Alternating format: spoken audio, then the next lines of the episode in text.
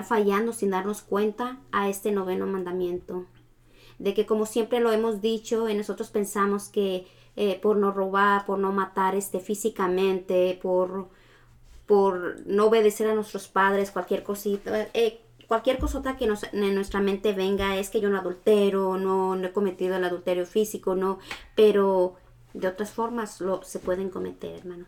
Podemos estar faltando a estos mandamientos de la ley de Dios. Y el momento es ahorita, el momento es eh, eh, el ya en nosotros poder estarnos corrigiendo y, viendo en qué estamos fallándole a la ley de Dios.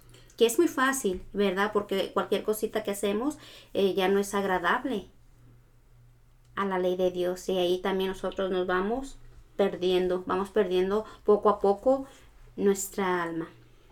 Fíjate que algo, como dices tú, algo interesante que hemos aprendido en este estudio que estamos teniendo de los diez mandamientos. Porque es muy bonito, pero que te pero es muy bonito porque a través de que lo, eh, estamos reflexionando nosotros también estamos aprendiendo mucho, ¿verdad? Sí, claro. O sea, siempre se aprende, nadie tenemos todo por sabido, no, siempre estamos aprendiendo algo nuevo cada día. Y, y es precisamente lo que iba, lo que iba a comentar, porque muchas veces nos quedamos, ¿no? Como dices tú, o sea, eh, el primer mandamiento es amarás a Dios, pero pensamos que amarlo significa solamente a buscarlo, solamente que no, vimos cómo, cómo se nos va mostrando, ¿no? Lo que es amar a Dios, lo que es no poner lo demás así. Nos hablaba después, eh, no robarás, no matarás. Pensamos que solamente el no matar es eh, físico, ¿no? El no matar a otra persona. Pero veíamos todo lo que implica eso. Hoy precisamente en este noveno mandamiento que hablamos sobre no consentirás pensamientos ni deseos impuros. Entonces, Asimismo, de esa forma, hermano, trataremos de entrar a la luz de la palabra de Dios, a la luz de, del Espíritu Santo, para entender de cómo este noveno mandamiento nos habla, qué es lo que nos pide, qué es lo que nos prohíbe y sobre todo que descubramos si estamos fallando de alguna forma en este mandamiento. Entonces, mira, la palabra de Dios nos dice en el libro de Éxodo 20, capítulo 20, versículo 17 nos dice la palabra de Dios. No codiciarás la casa de tu prójimo, ni codiciarás la mujer de tu prójimo, ni su siervo, ni su sierva, ni su buey, ni su asno, ni nada que sea de tu prójimo Palabra de Dios. Te alabamos, Señor. Esta es la ley, hermano, lo que nos muestra en el libro del Éxodo, capítulo 20, versículo 17. Es de aquí que nos dice, nos dice el mandamiento, no consentirás pensamiento ni deseos impuro. En la palabra de Dios aquí en, en Éxodo 27 nos dice precisamente, no codiciarás la mujer de tu prójimo, ni su siervo, ni su sierva. ¿Por qué? Porque simplemente el que mi corazón ya desee, el mi corazón ya anhele lo que tú tienes, ahí ya estoy yo permitiendo un pensamiento que es impuro, ¿cierto? Porque estoy deseando, digamos en el caso de, del matrimonio, por así decirlo, ya estoy deseando yo una mujer que no me corresponde. Ya estoy yo deseando una mujer que ya no es mía. ¿Por qué? Porque esa mujer ya es de otro hombre, ¿me explico? Ya estoy consentiendo ese pensamiento. La palabra de Dios también nos dice, y claramente nos dice en el Evangelio de San Mateo capítulo 5, versículo 28, Jesús nos advierte. El que mira a una mujer deseándola, ya cometió adulterio con ella en su corazón. Palabra de Dios. Te alabamos, Señor. Entonces, Jesús nos dice claramente que el adulterio no es solamente realizar el acto sexual, ¿cierto? Sino simplemente el desearla, ya estoy adulterando, ¿cierto? Ya estoy cometiendo adulterio. Entonces fíjate cómo, cómo nos va mostrando aquí, hermano, la palabra de Dios, cómo nos va enseñando precisamente que el fallar contra este mandamiento es simplemente el que yo consienta el deseo, el que yo consienta un pensamiento que me lleva a mí a cometer el acto, ¿me explico? El tener o el que lleguen a nosotros pensamientos que no son, digamos, apropiados o que no son buenos, no es pecado. ¿Por qué? Porque a todos nos pueden llegar un pensamiento no bueno, ¿me explico? El problema es cuando ese pensamiento llega a mi mente y yo lo bajo a mi corazón. Es ahí donde es el problema. Vuelvo a repetirte, el problema no es que llegue, llegue el pensamiento. Voy a poner un ejemplo. Yo veo en un hermano, es un ejemplo que se viene a la mente. Veo en un hermano que tiene algo que a mí me gusta, supongamos algo material, ¿me explico? Cuando yo veo ese, ese, esa persona, eso que te vamos a poner un carro nuevo, un ejemplo. Cuando yo veo ese carro nuevo, a mi mente llega, digamos, la envidia, por decirte. esa envidia, si yo la bajo y yo la guardo en mi corazón, esa envidia me va a llevar a mí a, a pecar, me va a llevar a mí a desear algo, a desearlo, ¿sí me explico? Pero si cuando llega a mí el pensamiento, ¿qué es lo que hago yo? Lo rechazo, lo, lo, lo aparto de mí, eso no hace eco en mi corazón. Ese es el ejemplo que nos da la palabra de Dios, mis hermanos. ¿Por qué? Porque mira, este noveno mandamiento, te repito, nos pide el no consentir ni dar paso, ojo con eso, ni dar paso a esos pensamientos que nos apartan de la pureza de corazón. Hablamos en general, este mandamiento nos lleva al ámbito espiritual, todos lo sabemos, pero te repito, lo hermoso de entender hoy, hermano, este mandamiento es que todo lo que abarca el mandamiento, ¿no?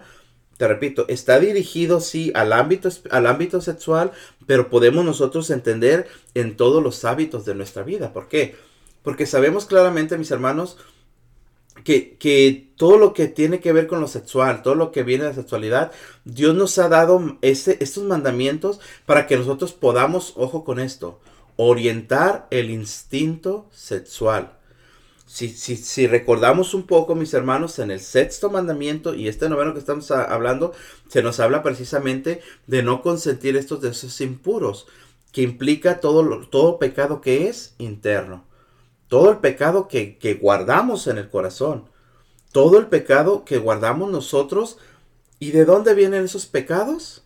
De nuestros pensamientos. De nuestros pensamientos. ¿Por medio de qué? Por medio del ambiente que nos rodea, de los medios de comunicación. O muchas ocasiones lo, hacemos por creer que es algo bueno y no lo es. E, entonces, fíjate, eh, qué, qué importante es esto, ¿no? Si se nos dice o, o hablamos, en este momento acabas de hablar tú, que el medio ambiente que nos rodea, muy en especial los medios de comunicación, lo hablamos seguido, hermano, y pareciera como que, como que es repetitivo, pero tenemos que hacerlo. ¿Qué es lo que nos enseña el mundo? Es que es ahí en donde nosotros podemos ver en dónde estamos fallando. En que, como, como decimos, en, como dices tú, podemos sonar repetitivos, pero en verdad, este, si conociéramos un poquito más a fondo, todos nosotros, nos incluimos nosotros también, este, en los mandamientos, en cómo podemos fallarle, veramos que en medio de, todo lo que nos rodea y que nosotros lo vemos bueno, estamos fallando a la ley de Dios, estamos eh, perdiendo un poco cada vez eh, la gracia que Dios nos ha dado en cada uno de nosotros.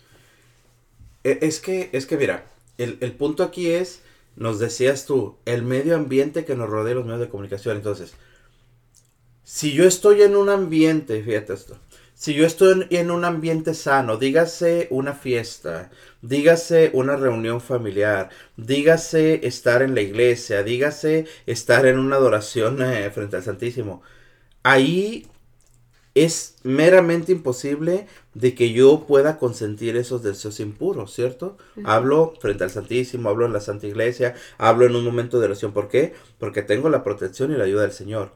Entonces, el ambiente, como se nos habla, el ambiente que nos rodea, propicia mucho precisamente hacia dónde van mis pensamientos. Ahora supongamos que estamos en una fiesta donde hay indecencia, donde hay todo ese tipo de cosas. ¿Qué va a pasar ahí? Que estoy más propenso a, consentir esos deseos, ¿cierto? Entonces, qué importante es eh, identificar el ambiente en el que estamos. Ahora, se nos habla también de los medios de comunicación. Medios de comunicación hablamos de radio, hablamos de televisión, hablamos de las redes sociales, hablamos de todo lo que viene que tiene que ver con medios de comunicación. Ya lo hemos dicho igualmente, te lo, te lo, te lo volvemos a repetir en este programa.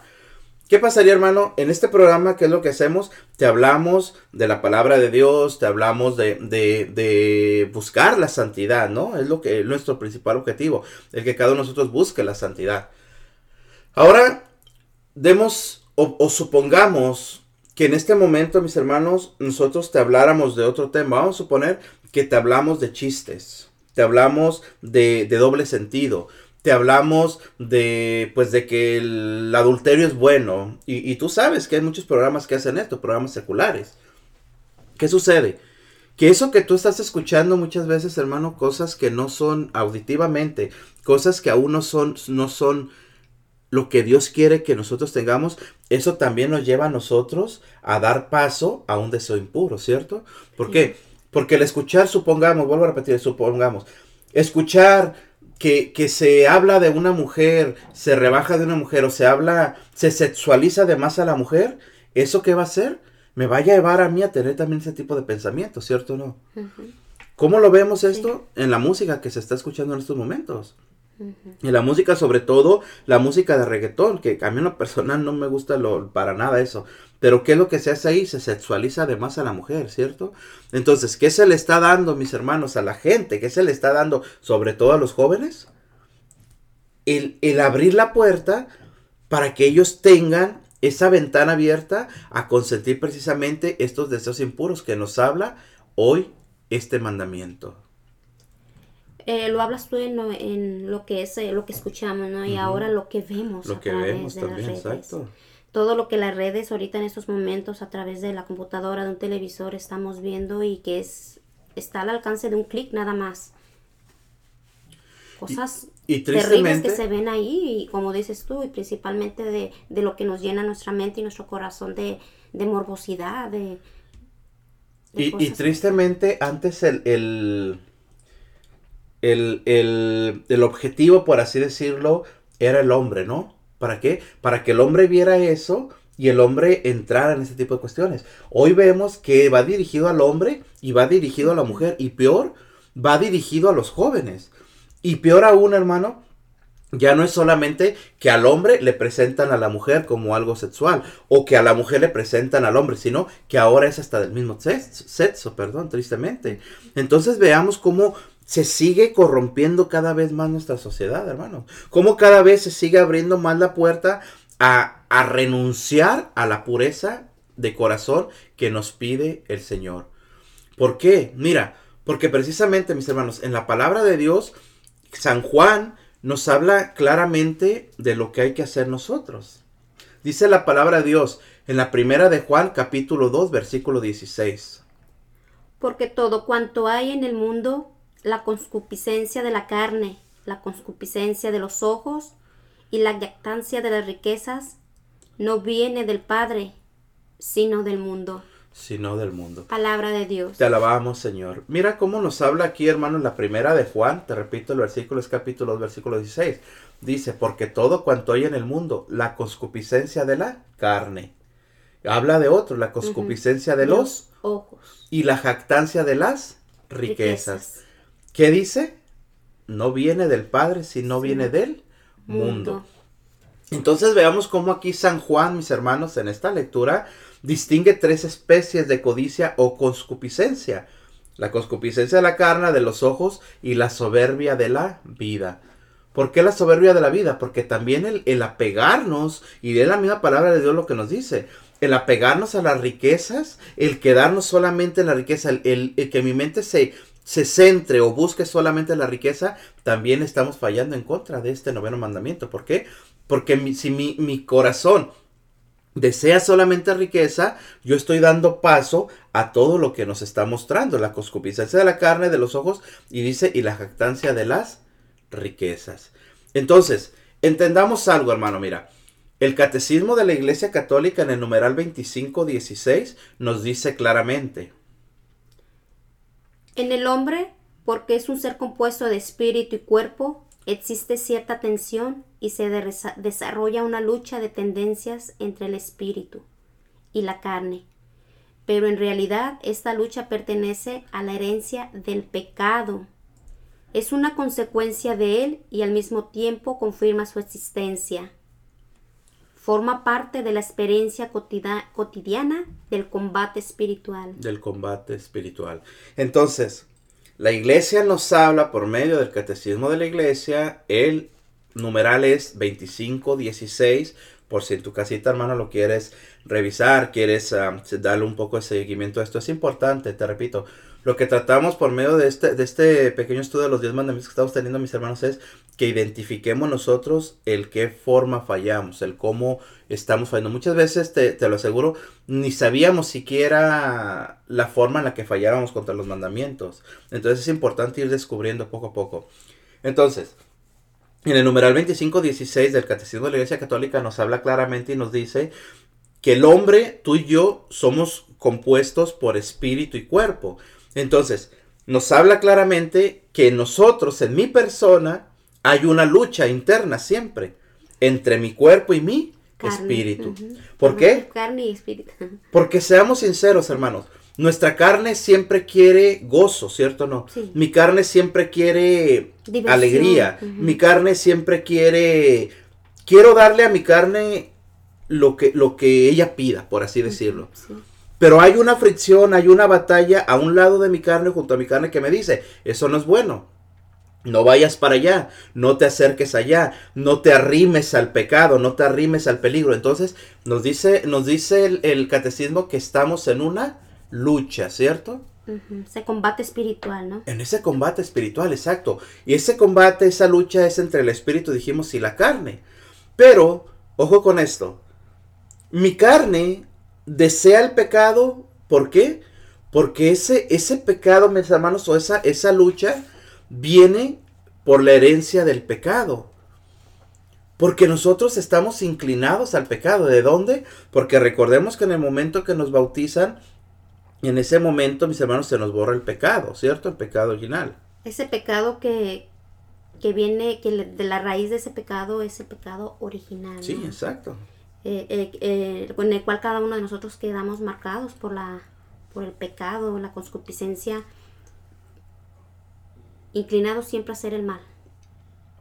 Es que estamos inclinados precisamente a hacer el mal. hacer, no hacer el bien que queremos, sino siempre terminamos haciendo el mal que no queremos. Y, recordemos, mira, ¿cómo, ¿cómo entró el pecado en el mundo?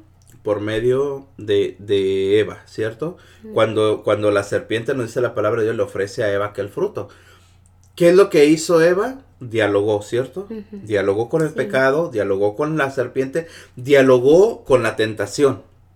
Entonces, lo que estamos hablando hoy nosotros, hermanos, por medio de este noveno mandamiento, nos dice el noveno mandamiento, no consentirás pensamientos impuros. Entonces, cuando nosotros, te repito, llega a nosotros el pensamiento impuro, hasta ahí no es pecado. Vuelvo a repetirte, que tengamos un pensamiento negativo, un pensamiento impuro, una imagen que llega a nosotros, eso no es pecado. El pecado se suscita cuando ese pensamiento yo lo acepto, ¿cierto?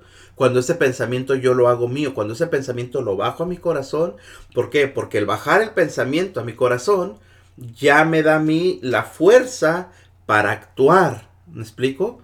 Para hacer la maldad, para hacer lo que me está llamando este pensamiento. Es por eso que el Señor nos dice claramente, estamos en una lucha y una fricción, estamos en una guerra espiritual, en donde la carne quiere ganarle al espíritu, pero el espíritu quiere mantener a la carne firme.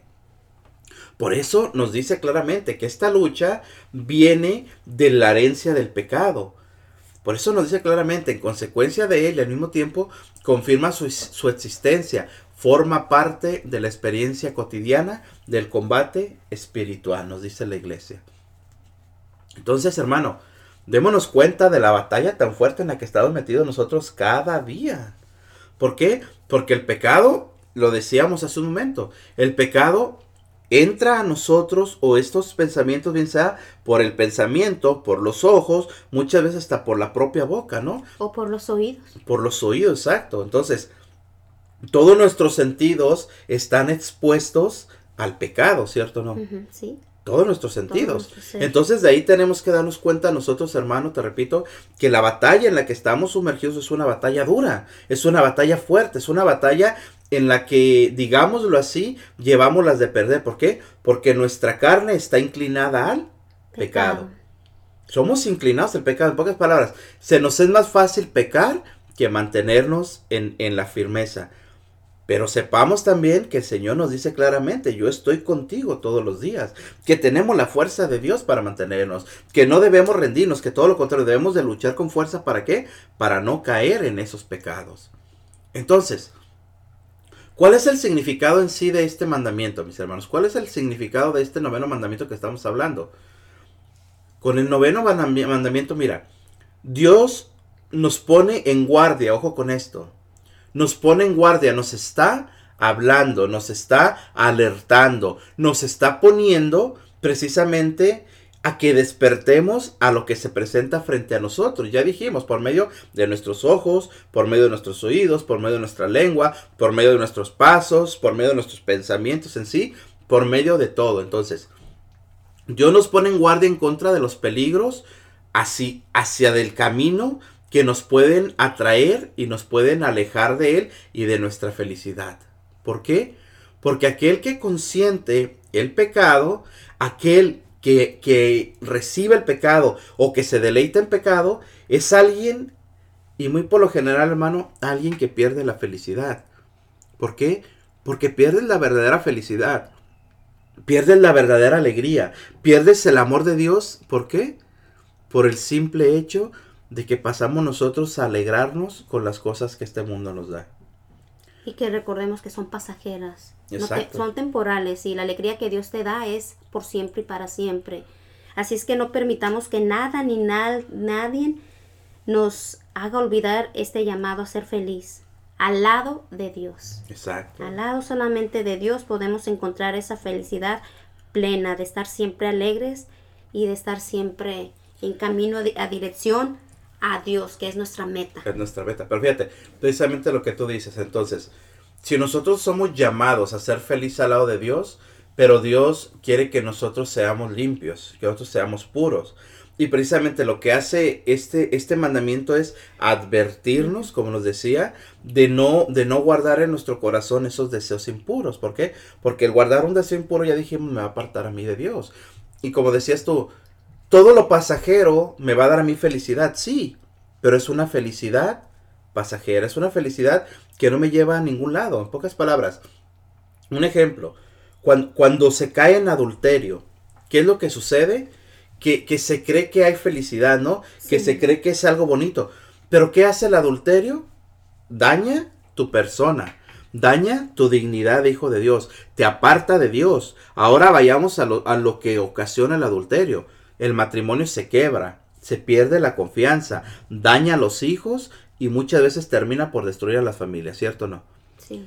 Pero pensamos que el adulterio es rico, ¿cierto o no? Sí, claro, es un, eh, como dices, felicidad temporal. Temporal, pasajera. Y vuelvo a repetirte, claro. Parecemos ver lo bueno, pero está totalmente el engaño ahí abajito. El engaño. Muy grande y, grave. Y entonces, fíjate, lo principal de todo esto que hablamos del adulterio, ¿qué significa o qué es, hermano? Que perdemos la gracia de Dios que perdemos la gracia de Dios, así de fácil. Entonces, es, es, interesante, mis hermanos, si es necesario que no nos quedemos, como dices tú, que no nos quedemos ahí, sino que tengamos que seguir caminando para llegar a la meta. ¿Cuál es la meta? Llegar a la muerte, escucha, nuestra meta es llegar a la muerte con un corazón limpio. Porque tan sencillo como eso, mis hermanos. Llegar a la muerte con un corazón limpio es tener la certeza de que vamos a poder ver a Dios. Fíjate qué hermoso. Entonces, Dios, un ejemplo, en el matrimonio nos permite ser felices disfrutando de una vida sexual. El, el, sexo, la sexualidad dentro del matrimonio es algo hermoso, ¿cierto? Es algo que Dios ha creado. Dios creó el sexo, mis hermanos, ¿para qué? Para que nosotros pudiéramos dar vida, podamos ser procreadores junto con Dios. Es, esa es la razón por la que Dios creó el sexo. Y vuelvo a repetirte, el sexo en el matrimonio, bajo la bendición de Dios, es algo bonito, es algo que debemos de disfrutar, porque es un regalo que Dios nos ha dado, mis hermanos. El problema es cuando nosotros realizamos este tipo de sexualidad fuera del matrimonio. ¿Por qué? Porque ya le estamos dando otro sentido, ya no estamos utilizando lo que Dios nos ha dado para crear, sino que lo estamos utilizando para nuestro propio beneficio. para nuestro propio, nuestro propio gusto. Ya estamos haciendo ahí dándole gusto a la carne. Decíamos anteriormente que estamos en una guerra espiritual, ¿recuerdas? Que el espíritu y la carne están en fricción siempre. Es, es la batalla espiritual. Entonces, cuando yo utilizo, acabamos de decir, el sexo solamente para darme gusto, ya estoy fallando en contra de Dios. ¿Y de dónde viene el adulterio? Primeramente de un pensamiento. De un pensamiento. De mirar. De, un acto impuro. De un acto impuro. De ahí surge, de ahí se da. Es por eso que nosotros, hermanos, entendamos algo. Nosotros somos personas normales. E, es muy natural que reaccionemos ante los estímulos que se nos presentan en el mundo. Ojo con esto, ¿por qué? Es normal, hermano, que reaccionemos, es normal que, tengamos ante esos estímulos, pero lo que no es normal es aceptarlos, ya dijimos, es aceptarlos en nuestro corazón y mucho menos guardarlos. Es por eso, te repito, que se nos sigue mostrando la guerra espiritual. La batalla espiritual que tenemos. Entonces, entendamos algo. Los sentimientos y las sensaciones no son malos de ninguna manera, sino que son una prueba de que somos normales. Pero estos deben de ser controlados por la razón. Aquí se nos habla nuevamente de amarrarnos, ¿me explico? De, de, de detenernos, de saber, hermano mío, que aunque hay algo deleitoso frente a mí, yo no debo de avanzar. ¿Por qué? Porque yo lo que quiero es darle gusto a Dios, es quedarme con Dios, es apegarme a Dios. No lo que ven mis ojos me debe de llevar a mí a pecar. No lo que ven mis, lo que mi, mi mente crea debe de llevarme a crear. Por eso es bien importante, mis hermanos, que mantengamos amarrada, en el buen sentido de la palabra, la imaginación. ¿Qué, qué es la imaginación? La imaginación, escucha hermano, la imaginación es una herramienta fuerte, es una herramienta maravillosa que Dios nos ha creado. La imaginación es un don de Dios. ¿Por qué? Porque gracias a la imaginación, y lo hemos visto en, toda la historia de nuestra humanidad, gracias a esa imaginación, mis hermanos, y a ese don de Dios, debemos gran parte en el desarrollo científico, artístico, tecnológico, en todo el mundo. Pero, ojo con esto, nuestra imaginación desatada es un peligro gravísimo. Hemos visto, te repito, que los grandes pensadores, mis hermanos, hemos visto que las grandes ideas, que los grandes negocios, que las grandes marcas han surgido de una idea, ¿cierto? Una idea que se ha dado. Una persona, supongamos, que imaginó el, eh, un Henry Ford, supongamos, que imaginó crear un auto, comenzó a hacerlo, lo construyó y hoy, y hoy conocemos el automóvil, ¿me explico? Unos hermanos Wright que, que igualmente pensaron en, un avión, lo construyeron y hoy tenemos el mundo de la aviación. Así podemos ir, hermano, viendo muchísimas. Porque hasta llegar hasta ahorita la tecnología, ¿no? Tan, sí, todo lo, que está sucediendo, ¿no? O sea, beneficiosa en su, en su buen uso, ¿verdad? En el buen uso, por eso. Pero precisamente hablamos de que la, imaginación, te repito, que es una, un arma maravillosa, perdón, es algo que nos lleva a nosotros a crear, ¿sí me explico? Y es que veamos bien, es un don de Dios. Sí. Es un gran don de Dios el que podamos hacer grandes cosas para bien de cada uno de nosotros.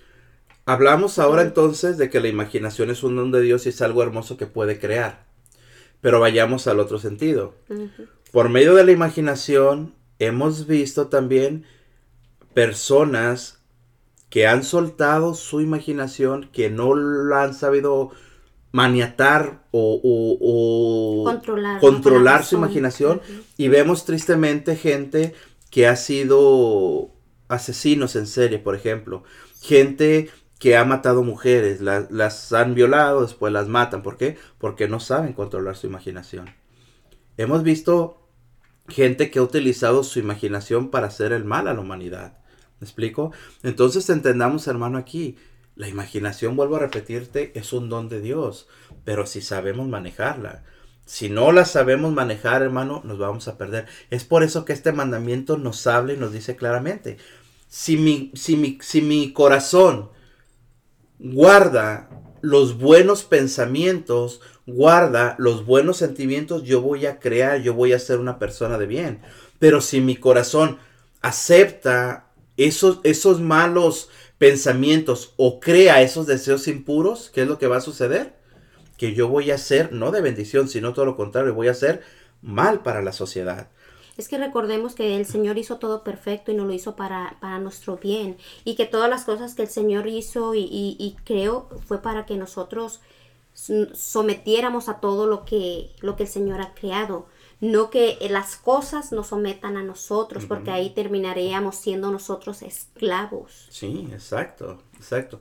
Mira, ¿qué podemos hacer por medio de la imaginación? Entendamos, entendamos esto, hermano, lo que es la imaginación, te repito. Por medio de la imaginación... Se, se puede convertir un ruido en la oscuridad en una historia de terror. Fíjate lo que lleva a la imaginación. ¿Cuántas veces lo hemos experimentado nosotros? Esto, esto, esto que estoy hablando, hermano, sobre la imaginación es para que entendamos un poco cómo nuestra, nuestra imaginación nos puede llevar. El, el, aceptar o el, tener un pensamiento me lleva a mí, como nos decías tú ahorita, un ruido, estamos solos en una casa, supongamos. Yo escucho un ruido, un ruidito, lo, lo más normal que tú quieras de un ruido. Yo puedo simplemente escuchar ese ruido y decir, bueno, no pasa nada, y me vuelvo a dormir, te repito, y Se terminó. se terminó. Sí. Pero ese mismo ruido, hermano, yo lo escucho en la noche y mi mente empieza a crear. Es un ruido, se metió una persona, hay un fantasma, hay un ratón, hay un esto. ¿Qué es lo que hace nuestra mente? Comienza a crear una historia de terror, ¿cierto o no? Sí. Fíjate lo interesante de la mente, lo que puede hacer nuestra Lo que crea imaginación, la hermano. mente. Exacto. Ahora, vamos a otro punto. Hablamos ahorita como un ruido, por ejemplo, puede crear una historia de terror. Sí. Otro punto. El ver una fotografía se puede convertir en una historia de lujuria y sensualidad. Ojo con esto. Ojo con esto, hermano. Es hermoso, y yo te lo digo como hombre, es hermoso ver a una mujer y reconocer que es una mujer hermosa, pero hasta ahí quedó. Pero ¿qué pasa si esa mujer, bien sea física o bien sea por una fotografía, bien sea por algo que aparece, decíamos, en internet, en Facebook, todo eso, la ves, pero te quedas ahí? Fíjate que ya, vuelvo a repetirte, cuando yo reconozco, digamos, la belleza en una mujer, o se reconoce hasta la belleza en un hombre también, porque también uno ve, digamos, a, una, a un hombre y dices, bueno, es, es guapo, hasta ahí quedó, ¿cierto? Pero si esa fotografía o esa persona me lleva a mí a más, ahí ya estoy consintiendo un deseo impuro. ¿Por qué? Porque mi imaginación puede crear dos cosas, así como decíamos con la historia de terror, ¿no? Puede crear Sí. el reconocer la obra de Dios en que a ese hombre, a esa mujer, te dio una belleza enorme, hasta ahí quedarnos, te repito, o que esa imagen me lleva a mí a, a que mi imaginación vuele y a crear una historia de lujuria y de sensualidad Al grado de desear. ya. al grado de desear. Y cuando yo creo esa historia, cuando yo deseo es cuando ya estoy Faltando al noveno mandamiento. faltando, pecando, Pecando en entrando en pecado. Es ¿Y qué- pecado grave. ¿Y qué sucede? Mira, hablábamos precisamente de, de muchos hombres que tristemente han llegado incluso hasta matar gente. ¿Por qué? Porque es el deseo tanto por X persona, es el deseo tanto por X mujer, que ya no se pueden controlar, exacto. Llegan a la obsesión. Claro. Entonces, fíjate cómo, cómo Dios, hermano, es tan, tan sabio, ¿no? Es tan... que todo lo conoce Perfecto. Tan perfecto que como por medio de este noveno mandamiento, te repito, nos alerta, decíamos al principio, ¿qué es lo que hace Dios? Alertarnos, ¿cierto? Ponernos al tanto de lo que puede suceder si no controlamos nuestra ¿Y imaginación. qué ¿verdad? diferencia sería, como tú dices, no ver, eh, eh, ver, este, analizar la, la belleza tanto del paisaje, lo que te, lo que tú estés en ese momento mirar, pero en este caso se puede decir hombre o mujer, que tú lo, lo veas, pero con la imaginación de un poema, algo Mm. hermoso, que creas algo hermoso, no algo que te lleve a la lujuria, al pecado. Sí. ¿Qué diferencia sería, no? De Sí. ver lo que Dios, lo que Dios que ha creado perfectamente para nuestro bien y para que nosotros podamos sacarle provecho Es, y es no que- para que nos vayamos perdiendo nuestra alma a través de una simple foto, de una simple belleza, de un simple es que volvemos, volvemos allá a lo mismo, ¿no? A, a amarrar nuestra mente. Sí. O sea, amarrarnos, porque, vuelvo a repetirte, el que tú como mujer veas a un hombre y se te haga guapo no es, no es problema, ¿sí me explico? El problema es cuando tú avanzas algo más, cuando tú consientes ese pensamiento, exacto. Ese es el problema, o sea, el problema no es por qué, porque en la calle vemos todos los días mujeres guapas, ve- vemos hombres así, ¿sí me explico? Pero el simplemente el quedarnos nosotros en lo que Dios quiere de nosotros, no dar paso a el pecado. Entonces, ¿qué es lo que hace la imaginación? Ya dijimos, puede convertir un ruido en una historia de terror, lo decíamos. Puede convertir una imagen, una fotografía en una historia de lujuria y sensualidad, ojo con esto. Puede convertir también un error humano en un verdadero drama, pues no mide, no se limita, inventa y juzga a su antojo. Antojo. La imaginación nos lleva también a pecar nosotros, hermanos, fíjate, por eso decíamos, este noveno mandamiento no solamente nos está pidiendo, nos está invitando a, a que nos mantengamos alejados de lo sexual. También vemos aquí que también pecamos cuando creamos pensamientos en nuestra mente sobre las personas, ¿cierto? ¿Por qué? Porque yo ya estoy aceptando un pensamiento de que tú no sabes hacer las cosas, supongamos, de que tú no sabes cómo hablar, de que tú no sabes cómo actuar, también ahí yo estoy ya juzgando y estoy haciendo en mí un, un, un razonamiento erróneo de la persona sin siquiera conocerla. Entonces también de ahí, ¿qué sucede? Que estoy aceptando un pensamiento que no es correcto, ¿cierto? Sí. Y por último vemos también que nuestra imaginación puede Hacer ver correcto lo que no lo es. la- fíjate lo que hace la imaginación. Puede hacer ver correcto lo que no lo es. Lo que estamos viviendo en estos momentos. ¿Para, ir-. ¿Para qué irnos tan lejos si lo estamos viviendo hoy precisamente en estos tiempos?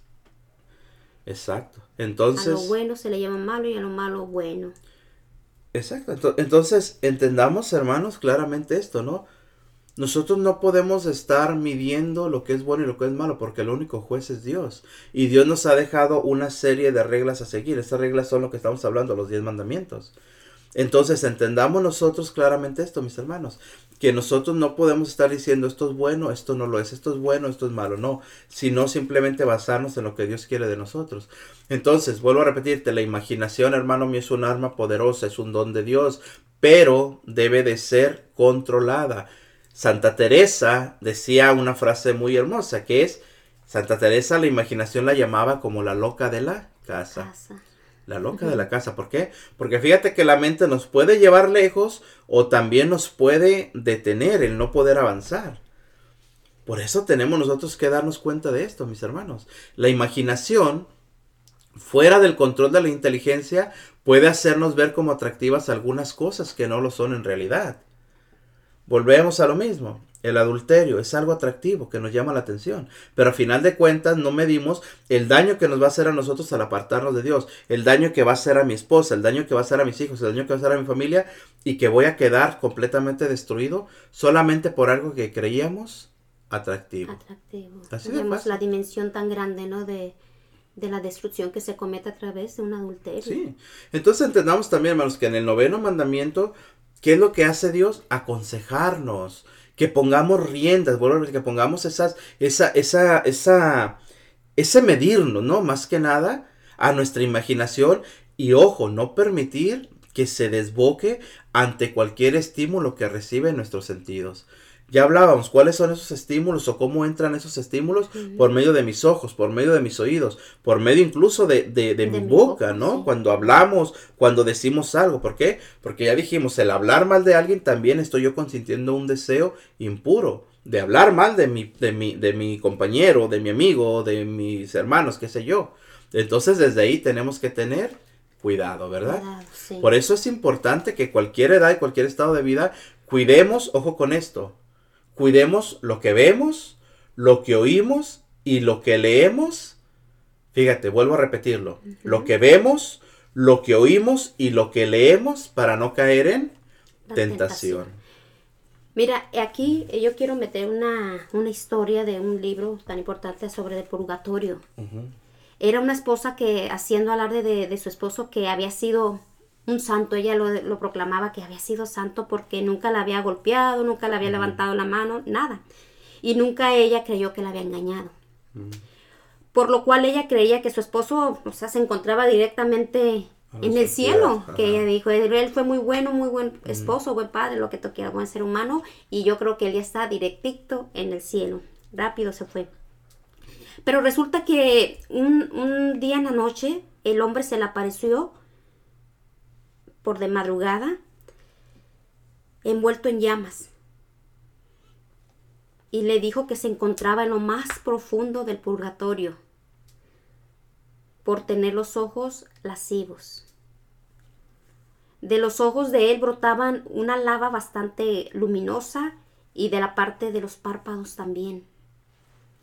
También se veía negra todo su ser, cómo se estaba quemando, pero sobre todo, él, sobre todo los ojos, porque él había pecado por los ojos.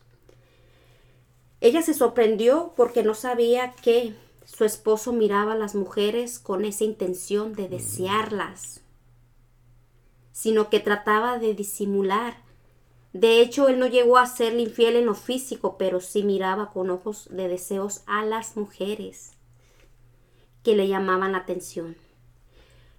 Pero lo más interesante es que él le dijo también a ella que ella también caería en lo más profundo del purgatorio por los males de sus oídos, porque escuchaba blasfemias y no las reparaba.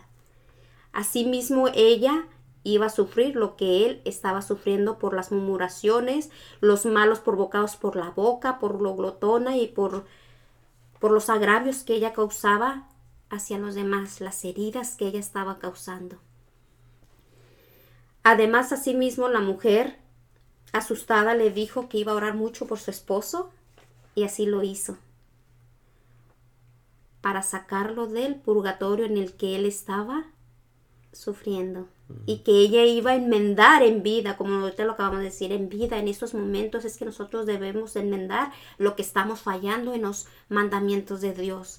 En esta anécdota de, del purgatorio podemos ver que está fallando por medio de los ojos pero también ella, eh, que estaba ya en vida, el, esposo fue a advertirle que ella estaba fallando por sus oídos, porque como dices, escuchaba blasfemias, escuchaba eh, groserías, escuchaba cosas que no debiese ella haber escuchado, y que hablaba y hería a los demás a través de su boca. Fíjate qué importante, ello, eh, el esposo estaba sufriendo porque nunca fue malo, nunca la engañó físicamente, pero sí la engañó con los ojos. Aquí se cumple con eso que acá decía, aquí se cumple la palabra de Mateo 5:28.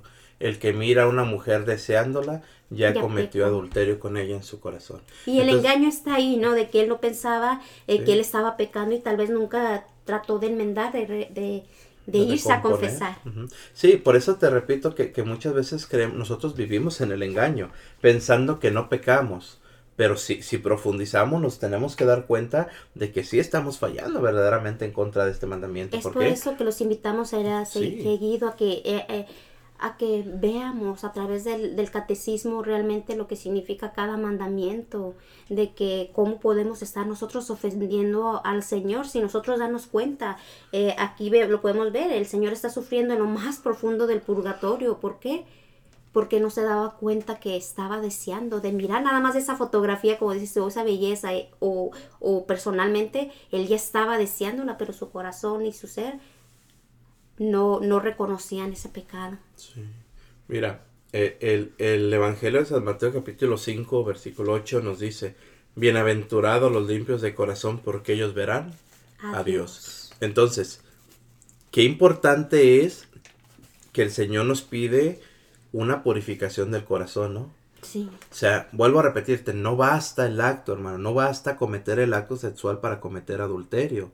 Solamente con nuestra mirada. Y, este ejemplo que nos das tú sobre, sobre esta, esta historia sobre el purgatorio nos lleva claramente a decir, ¿por qué? Porque muchas veces nos quedamos, se queda la gente decir, pues yo no he adulterado, yo no he robado, yo no he matado, yo estoy limpio. No, hay que buscar en nuestra conciencia verdaderamente lo que hemos hecho. ¿Por qué? Porque claramente vuelvo a repetir, la, la sexta bienaventuranza nos dice, bien, bienaventurados los limpios de corazón porque ellos verán a Dios. Entonces, ¿qué es lo que nos pide el Señor? Un corazón puro. ¿Qué es lo que quiere el Señor de nosotros? Pureza en nuestro corazón. ¿Por qué? Porque a los limpios de corazón se les promete que verán a Dios cara a cara y que serán semejantes a Él. Fíjate qué hermoso es esto. Entonces, cuando mi corazón no está limpio, cuando mi corazón no está puro, ¿qué es lo que va a pasar? Yo no voy a poder ver a Dios. Y es lo que sucede con esta gente, como dices tú, con estas almas que en estos momentos se encuentran en el purgatorio. Y así se ha escuchado mucho a través de este libro pues, del purgatorio, se escuchan muchos testimonios de cómo tú pecaste y es ahí el castigo. También se escuchaba, eh, hace poco escuchaba yo que que la persona había murmurado mucho y se le veían unas grapas en sus, en sus labios. No podía ni hablar. ¿Por qué? Porque ella eh, cometió mucho pecado por su boca. Por la boca. Sí. Y es lo que... Ahí, vemos, ¿no? O sea, nuevamente vemos lo que, lo que es, ¿no? O sea, el consentir pensamientos impuros no viene solamente, ya dijimos, de, del pensamiento, sino que también por los ojos, por los oídos y por la boca, es lo que tú estás diciendo. O sea, si yo consiento un pensamiento, te repito, supongamos, una persona que yo conozco, sin conocerla bien, ya estoy hablando mal de ella, ya estoy pecando contra este mandamiento. ¿Por qué? Porque mi mente está fabricando pensamientos sobre ti. ¿Me explico? Yo estoy pensando que tú eres una persona que eres muy enojona, un suponer. ¿Me explico? Mi mente piensa que tú eres una persona soberbia. Mi mente piensa que tú eres una persona que no debe estar en el camino de Dios. Mi mente piensa, mi mente cree, pero todo lo cree. Y nosotros llegamos incluso a creer eso. ¿Por qué? Porque estoy consintiendo pensamientos impuros. Vuelvo a repetirte, este mandamiento nos habla de no consentir pensamientos impuros. Y, y sí, lo principal es lo sexual, pero también nos enseña que va dirigido a todo lo que nosotros hacemos, vemos o consentimos. No solamente en lo sexual, sino también en lo personal, en lo moral y en todo este tipo de cuestiones, mis hermanos. Así Entonces, es que, así es que si nos encontramos en un ambiente donde hay palabras que no son agradables a nuestros oídos ni agradables a Dios, retirémonos con, todo respeto, retirémonos o, o, tratemos de, de, hacerles ver que eso no está bien. Si ellos no entienden, mejor retirémonos, más vale que nos digan inmaduros y santurrón o lo que tú quieras, pero no estar dando paso a esas palabras tan tan malas para nuestros oídos y para nuestra alma. No podemos ser eh, partícipes de, esas cuestiones. Por eso hablábamos ahorita, en este punto estamos hablando de la purificación del corazón, ¿no? De la pureza, de, estar puros para poder ver a Dios. Hablabas tú claramente de lo que sucedió con esta historia del purgatorio, ¿no? De que creías que porque no adulteró, porque no se hizo, pero aún así pues está en el purgatorio, esta, esta alma, ¿me explico? Entonces y ahí tenemos que ver. a lo más profundo, o sea, a lo, más, bajo, porque recordemos que creo que hay niveles en el purgatorio, entonces él estaba en lo más bajo por, por estar deseándolas. Nunca, la señora nunca se dio cuenta que lo engañaba físicamente, pero sí, por los, por los ojos. Por eso tengamos cuidado cómo alimentamos nuestro espíritu a través de lo que leemos, a través de lo que vemos, a través de lo que hablamos y a través de lo que escuchamos. Mucho cuidado con con la salvación de nuestra alma. Por eso, por eso nos hablaba el catecismo hace un momento que estamos en un combate, ¿no? Un combate espiritual. Pero también tenemos que tener un combate por la pureza. Tenemos que tener ese combate hacia la pureza. Por medio del bautismo, el que recibe, el que recibe el bautismo, se confiere o se recibe la gracia de la purificación de los pecados. Pero el bautizado debe seguir luchando contra la concupiscencia de la carne y de los apetitos desordenados. Con la gracia de Dios se consigue. Entonces, hablemos nuevamente. Por medio del bautismo se nos perdona nuestros pecados, todos lo sabemos. Pero no quiere decir que al perdonarse nuestros pecados del bautismo ya estemos salvados. Ahí inicia la lucha del cristiano, ¿cierto? Ahí inicia una vida de lucha. es por eso que es el combate, exacto. Por eso se nos dice claramente que el bautizado debe de seguir luchando, debe de seguir peleando. ¿Contra qué? Contra los apetitos desordenados, contra la carne y contra la conscupiscencia. Entonces, ¿cuáles son las gracias que se nos dan en el bautismo? Ojo con esto.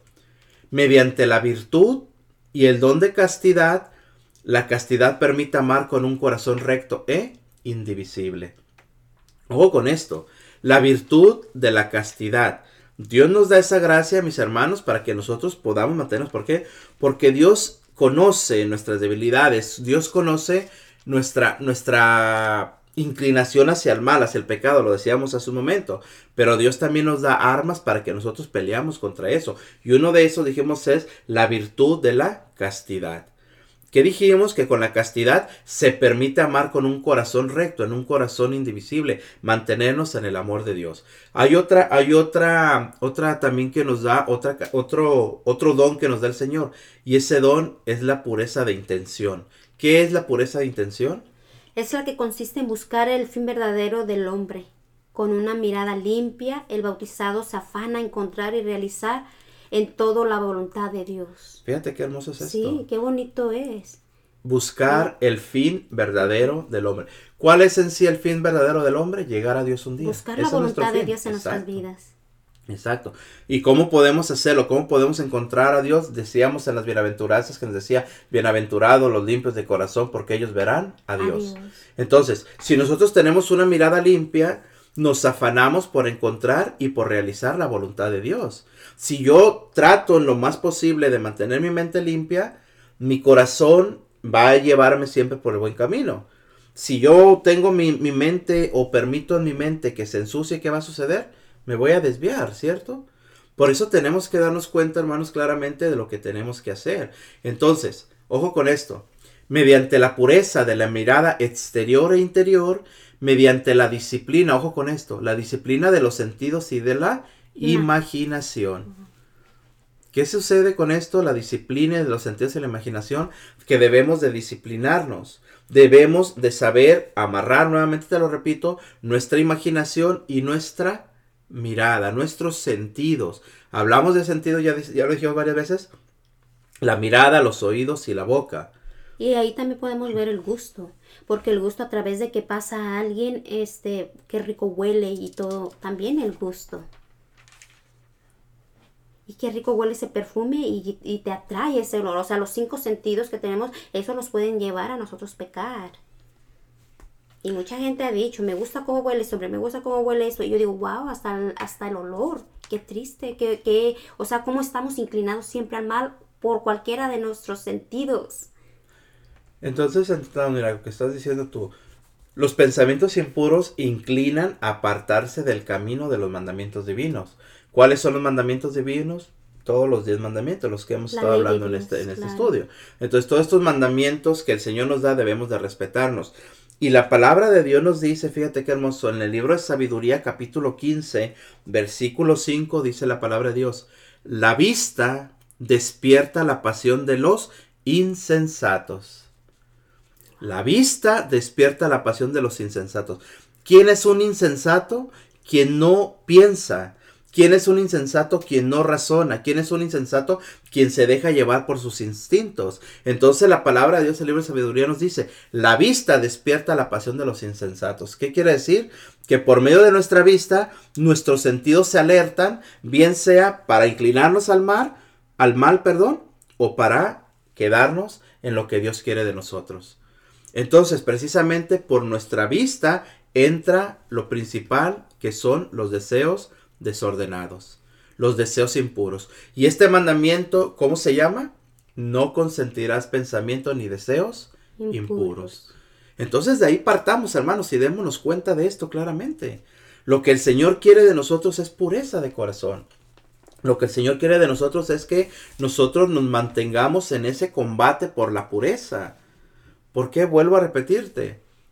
La palabra de Dios nos dice en las bienaventuranzas, bienaventurados los limpios de corazón, porque ellos verán a Dios. Con un corazón limpio, con un corazón purificado, mis hermanos, en el momento en que el Señor nos llame a su presencia, tenlo por seguro que podremos ver a Dios. Si no, ¿qué va a suceder? El relato que nos hacías tú del, del, del purgatorio de aquella persona que nunca cometió adulterio, aquella persona que nunca le falló a su esposa físicamente, pero con su mirada le falló. ¿Y qué sucedió con él? Cayó en el purgatorio. En lo más profundo. En lo más profundo del purgatorio. Y fue a advertirle a ella porque ella lo estaba haciendo del mismo modo, pero por sus oídos y por su boca y por lo que estaba saliendo de su corazón en herir a los demás y ella no se daba cuenta. Sí, entonces vuelvo a repetir, te recordemos, vuelvo a mencionar la cita de Mateo 5:28. Jesús dice, el que mira a una mujer deseándola ya cometió con ella adulterio en su corazón no nos habla solamente del acto físico, del acto sexual físico, sino simplemente con la mirada, con el pensamiento, con el corazón, ya estamos también adulterando, ¿cierto? Y este mandamiento es lo que nos, nos advierte, ¿no? Nos decía la, la palabra de Dios. Entonces, para cerrar simplemente, ¿qué es lo que nos pide este mandamiento? Permanecer castos. Permanecer castos. Luchar por la pureza del cuerpo y del alma. Qué importante es esto, ¿no? Luchar por la pureza del cuerpo. En pocas palabras, no ponernos a merced del pecado, no ponernos a merced de nuestros sentimientos ni de nuestros gustos, sino luchar por la pureza del cuerpo y del alma. Siempre agarrados de, con Dios, ¿no? Con Él se puede conservar el pudor. ¿Cuál es el pudor? ¿Qué es el pudor? Mantenernos, también la forma en la que nosotros vestimos, ¿no? También para no ser ocasión de pecado sobre todo mujeres, ¿no? O sea, cómo vistes y qué es lo que ocasionas, qué es lo que provocas tú en los demás. Entonces nos dice claramente y nos pide que nos mantengamos, que conservemos el pudor, ¿cierto? Ahora, ¿qué es lo que nos prohíbe este mandamiento? Impureza. Los malos deseos y pensamientos. El adulterio. Y la infidelidad. Aquí es lo que nos muestra este mandamiento, mis hermanos. Entendámoslo, este noveno mandamiento, que es no consentirás pensamientos ni deseos impuros. Es lo que nos pide el mandamiento, mis hermanos. Tratemos entonces de entender y de, y de buscar agradar a Dios en todo lo que realizamos, ¿verdad? Así que, bueno, Demos las gracias al Señor, mis hermanos, hoy por este pequeño estudio que hemos tenido de este, de este noveno mandamiento y que sepamos siempre buscar al Señor en todo lo que realizamos. Te damos gracias por acompañarnos aquí en tu programa Oración, Salud y Vida.